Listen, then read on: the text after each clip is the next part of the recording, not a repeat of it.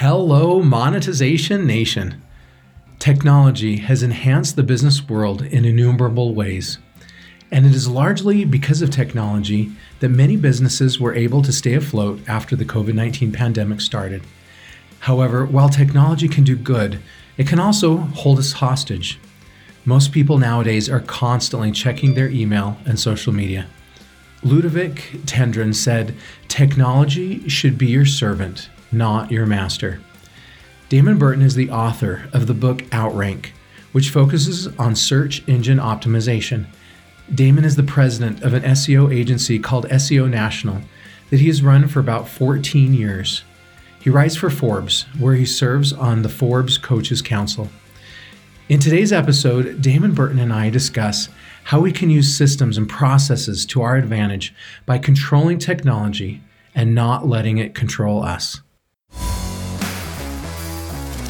Tectonic shifts are constantly transforming the earth and business, causing destruction and huge growth opportunities.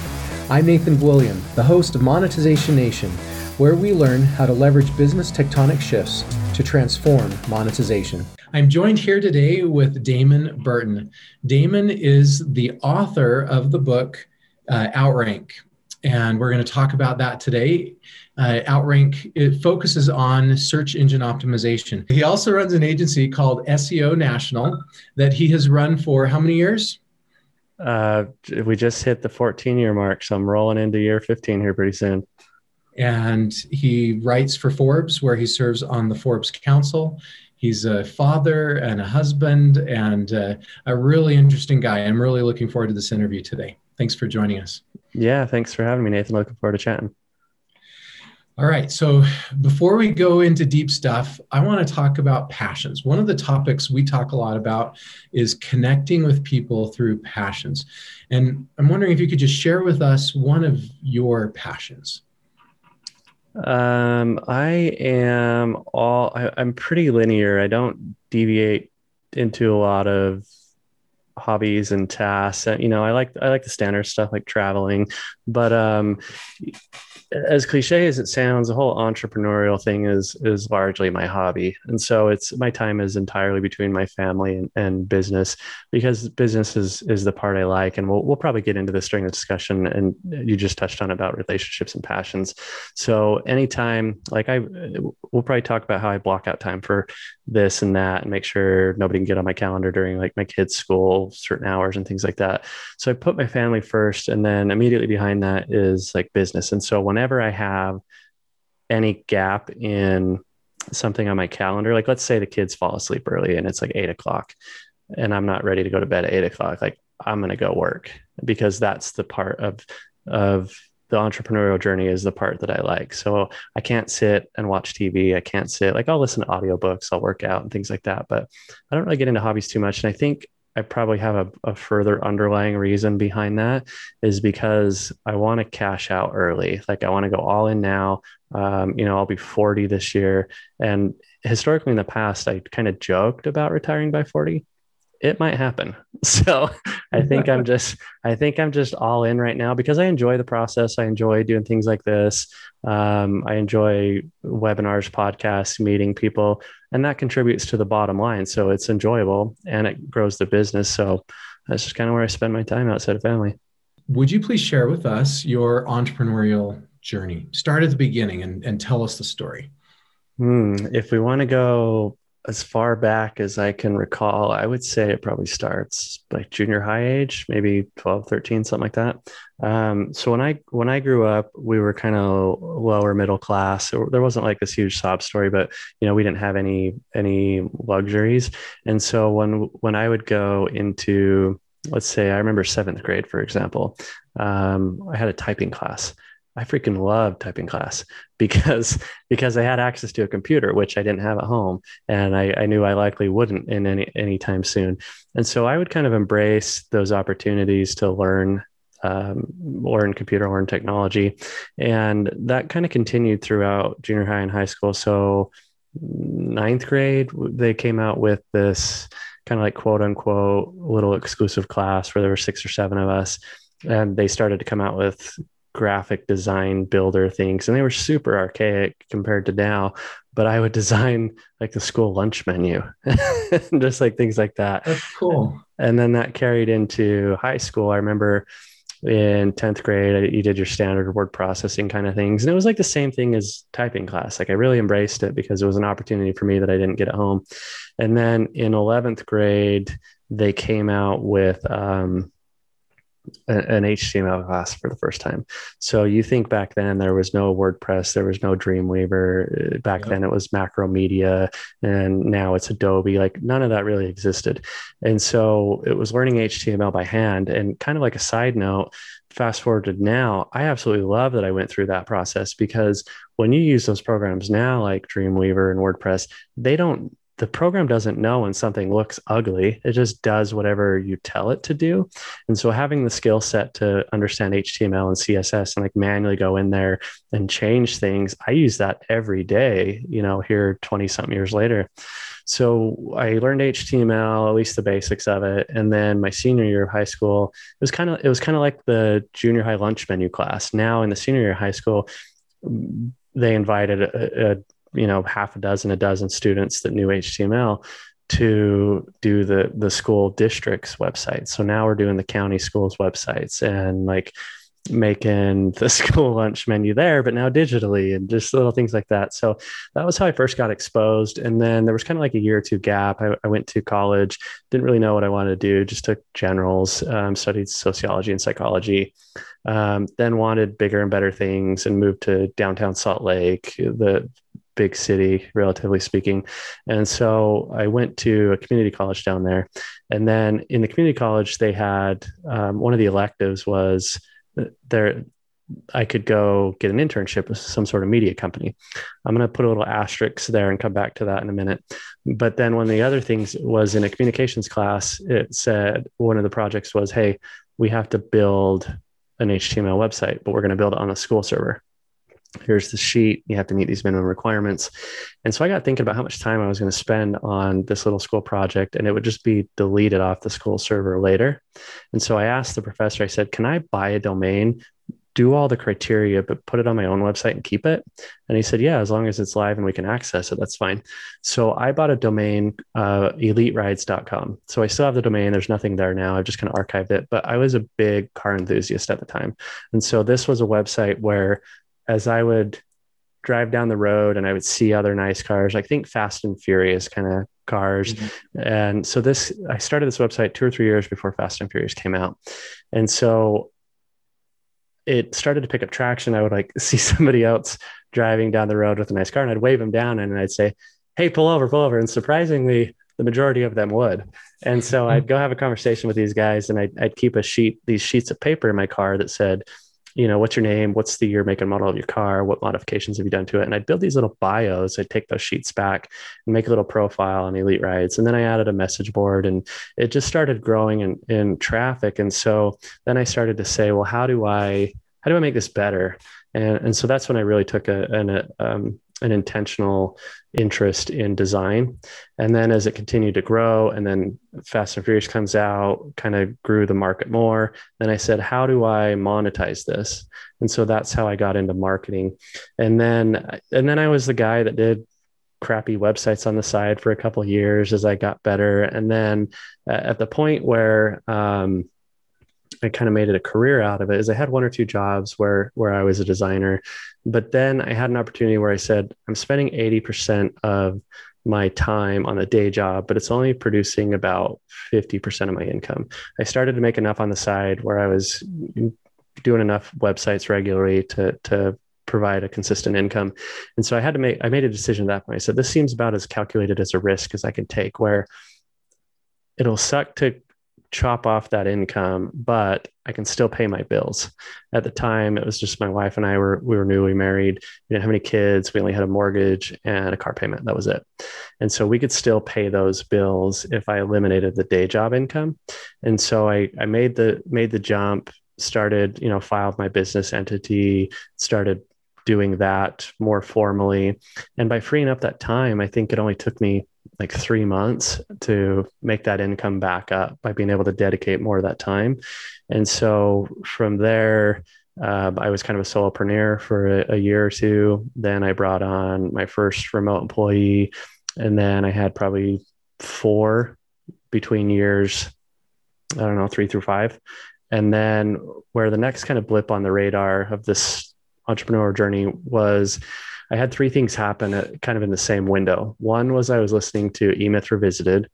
Two, I was listening to Four Hour Work Week. And then three, I had a VC company ask me if I would consider consolidating and them acquiring me and rolling into this other marketing company.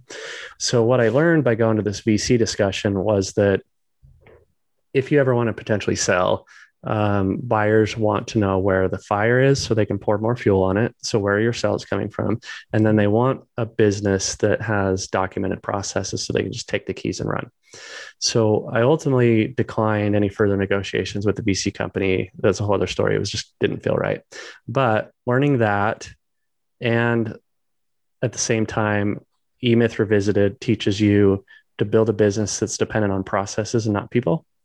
And then four hour work week, I would say listen to eMyth first, four hour work week second, because four hour work, week tells you how to kind of like cut corners and hack things. But you don't want to start hacking things until you know what those processes are. So it was important to listen to eMyth first, then four hour work week, and then go through that VC discussion. And then after that, I said, well, why don't I have more people? Why don't why don't I document this better? I had processes, but halfway in my head, somewhere on a spreadsheet, somewhere on a doc. And so I took the next year to document everything from the ground up. Um, it freaking sucked. It took like two to three hours every other day for a year, but it was the best thing ever because after that, we became immediately scalable. I brought on more people. We started getting big contracts and I could confidently bid on them because I knew I could just push a button in our CRM, scale the tasks. And as long as I hired talent that would read instruction in the fall directions like we couldn't screw it up because i took the time to document things so granularly. Um, so then then I, that's that's probably the majority of the story. And then here we are year 14 15 and have continued that same process now where every time i have an opportunity to document something i do um, it benefits to scaling i just hired you know a new kind of vp that's ideally going to replace me and get me out of production and and that way I can continue just to do the things that I like, like these these webinars, podcasts, and uh, just kind of share my experience and go from there. That's a great story. And and you've talked about retiring. What would be your exit strategy from this? What would be your next step? Um, you know, like what would I do if I exit? What would be yeah, the or, next phase in my life? How would you exit? You'd probably you'd sell your agency and yeah, I don't know. It's it's a hard thing to. That's kind of like the internal struggle I got going on right now. Is do you you you've taken all the time to build this well-oiled machine? I'm still passionate about what I do. Do I just ride the gravy train and and continue enjoying building the relationships and repeating the process, or do I just take a break? Like part of me, like I don't have a necessity to leave. I enjoy what I do still. I enjoy meeting people. I enjoy the opportunities and networking that this business has brought. But then, but kind of in the back, uh, you know, this other whisper in the back of my head is is the on the adventuresome side, and it's like, why not just start over? Why don't you just do something dramatically different? So I don't know. It's um, I'm still trying to figure it out because I don't need to or necessarily want to move on. Um, but I also recognize the opportunity that there is to do so. So I don't know. Um, if I sell, I'll probably do nothing for three to six months. Um, just, I, I, think all of us that are entrepreneurs lose ourselves a little, at least a little bit in the process. And I'm, uh, even though I'm passionate about what I do, I'm sure I've lost a little bit of Damon along the way. So I'll, I'll probably just do nothing and see, see what part of me comes back. And, and, uh, I think that will point me in a more clear direction. Yeah. What is the greatest home run you've hit in your career? The the biggest success story that you've had? Mm, I could probably answer it two ways. One on the business, financial, tangible end, and then the other. Um, I'll answer the latter first. The other's probably just the uh, satisfaction and pride in in building something that is the way you hoped it would be. Um, and what I mean by that is when I started the business before my wife and I had kids, uh, the theory was grind it out now while I can before I have kids, um, because I wanted to always be present. I wanted to always have the freedom of, like on my calendar, I block off roughly 7.30 to 8.45 because depending on the day if it's nice nice weather whatever i'll have breakfast and i'll walk the kids to school. Like i don't want anybody to have the ability to get on my calendar during that time slot and I have the freedom to do that. And then I do the same thing like later in the evenings, like three o'clock to 4 p.m. I block it off. So if it's good weather, I can walk to the school, walk the kids home, or, you know, today it's snowing, I can drive there, whatever. So having the freedom to do that and know that we're still delivering because I have a good team that I built. Um, you know, maybe another thing, what I'm about to say, maybe this opens up more conversation, but having the comfort and the freedom of not having email on my phone and not having social media on my phone and not giving my clients my phone number and and being able to confidently separate work and personal life while still growing both of them and not having any hesitations or concerns that I feel like I'm missing out on one or the other. Um, there's a lot of pride that comes with with building something like that that works in a way that you had hoped and other people would dream of. So that's probably one answer. The other answer that a lot of the entrepreneurs would, you know, the, the monetary side, the wins there, um, two come to mind. One was working with the Utah Jazz. Um, they have a retail division called Team Store, and so the goal with that was to increase their sales on on jerseys and hats and merchandise. And so that was cool because I'm in Utah. Um, I remember I wrote a blog post a while back about how I remember going to my first jazz game when we have like the mini leagues here called junior jazz. And so I remember being in junior jazz when I was, I don't even know, like eight, nine, 10. Um, and they played the Denver Nuggets. And so like, I remember very clearly like going to those little moments as a kid and then just how crazy that is to to know that they're a client like as an adult so the jazz was cool and then um probably like the great team to be a fan of this year. The as as we speak, the Jazz are the have the best record in the whole NBA. Uh, yeah, good year to be a Jazz fan. Yeah, it's crazy to see. Um, you know, the Jazz have this this legacy of always being so close, but never quite being able to get to finish line. So it's cool to see when they're on, you know, these runs like this, and and you hope they can they can end up coming. You know, it's like the, the the teams that win their first Super Bowl. You know, it'd be cool to see the Jazz win their first championship. So yeah, um, I think probably kind of the, the last answer on on kind of like the financial wins is I remember when we got like our first five figure a month recurring retainer. So we got a client that was like 10, 11, 12 grand per month. And um, that was right after the story I just gave about documenting processes. So I wouldn't have felt comfortable bidding on that had I not known that I would be able to immediately bring in talent to fill the gap of the level of fulfillment that we would have to come to to play at that level for that client. So knowing that I documented processes and we were able to roll that out um, confidently, and I keep under- emphasizing confidently because you know there's other agencies out there or entrepreneurs that might say, well, that's a big contract. I'm just going to bid on it anyway. But then if you don't have the ability to fulfill on it, like what's that going to do to your reputation later when they when they catch up and they realize that you're not delivering at the level that you promised so that was really cool to be able to a bid on that and b get the contract and c actually deliver on it at at that type of scale for the first time love it thank you so much for sharing um, you you mentioned about no email and no social media on your phone. Can you tell us a little bit more about why you do that and the system and processes that you've had to set up to be able to do that? Yeah, the um, there, there was a pretty clear moment when when I kind of embraced that. It was right before it was about a year or two before I actually started my business. So I worked for this um, gentleman. He was super successful, but really toxic to work for. And um, I, I was out at dinner with my wife. It was like a Friday, 7 p.m. And he he called me and I didn't answer because it's Friday and 7 p.m. And then he he followed that up with some texts, and then um, I don't know if the listeners remember the T-Mobile Sidekick phones where they had like the little flip tile screen. It was kind of like one of the first smartphones, and so I had one of those, and because it was new and cool, I had email on it. And so then he started emailing me. And um, so right there at that moment, I just, I said, this is never going to happen again. And so I deleted email. And so that was probably about 16, 17 years ago. And I've stayed true to it. I've never put email back on my phone.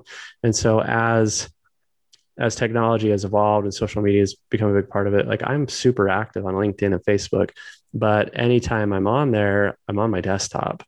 Like I don't have the Facebook app on my phone. Um, I don't have email on my phone. Um, and then even the email that's on my desktop, I've disabled automatic um, downloads and I've disabled the dock notifications. And so the only time I get emails is when I manually go in there once or twice a day and push the button. And so that way I don't have the distractions because every time you push that button, for me, it's like opening Pandora's box. I'm going to get a hundred emails and then I don't know which direction they're going to take me in. And, and then, of course, there's going to be something that either um, I'm more interested in, or like there's always going to be a shiny object that distracts you. And so I just don't even want to present that opportunity for that to happen. Now, a lot of people probably their next question or what they're thinking is, well, how do you manage a business? How do you how do you maintain relationships? It's it's way more simple than you think. The it boils down to basically it's not weird unless you make it weird. So all my clients, I set the expectations. Like when we're in engagements, I say, you know, we're really efficient at this. We're going to set expectations this way. You're going to get intros from the team that do this. And we have everything built out in a process where at day one, when I fire off in the CRM, we launch a new project, it tells all my team members, send this email at this time, send this intro at this time, set these expectations at this time and then we don't have to always be available. And so in the contract, it says we're not available after five o'clock. We're not available on weekends. We don't do launches on Fridays because if anything is needed to follow up, we're not going to be here on the weekend. Um, like my phone off to the side here, we have VoIP phones that go to the team. The auto attendant shuts off at five. Like you cannot get through. Um, I don't open my laptop on the weekends. So I've made very clear, hard boundaries, and I've never had a problem with it because I set the expectations with the clients that, hey, we're not available at these times, but that's okay because we're proactively doing this and this and this and this and this. And you communicate and set those expectations, and it's never been a problem. Because you have systems and processes for effective communication, you don't have the emergency communications at the undesirable times. Yeah, it just proactively eliminates that from even being a possibility. Thank you so much, Damon, for sharing your stories and knowledge with us today. Here are some of my key takeaways from this episode. Number one, we can be the masters of our technology instead of allowing it to master us. Number two, take advantage of the opportunities in school and other places to learn about your passions. Number three, process documentation is a key to being able to scale the business. Number four, process documentation can save you time and make your business more appealing when you're ready to sell. Number five, build your life to make time for the things you love, as Damon has done with his family and business. If you enjoyed this interview and want to learn more about Damon or connect with him or his business, you can find him on LinkedIn and at SEOnational.com, and we'll include links to both of those in the blog post for this episode. Did you like today's episode? Then please follow these channels to receive free digital monetization content.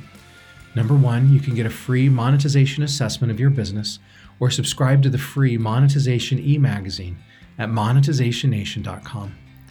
Number two, you can subscribe to the Monetization Nation YouTube channel or podcast. And number three, please follow Monetization Nation on Instagram and Twitter. How have you used systems and processes to effectively manage your business? Please join our private Monetization Nation Facebook group and share your insights with other digital monetizers. Thanks for joining us for this episode, and best wishes on your monetization endeavors. Do you want to become a better digital monetizer? To receive great monetization stories and secrets, please go to monetizationnation.com and join free and if you liked today's episode, please subscribe to the show and share it.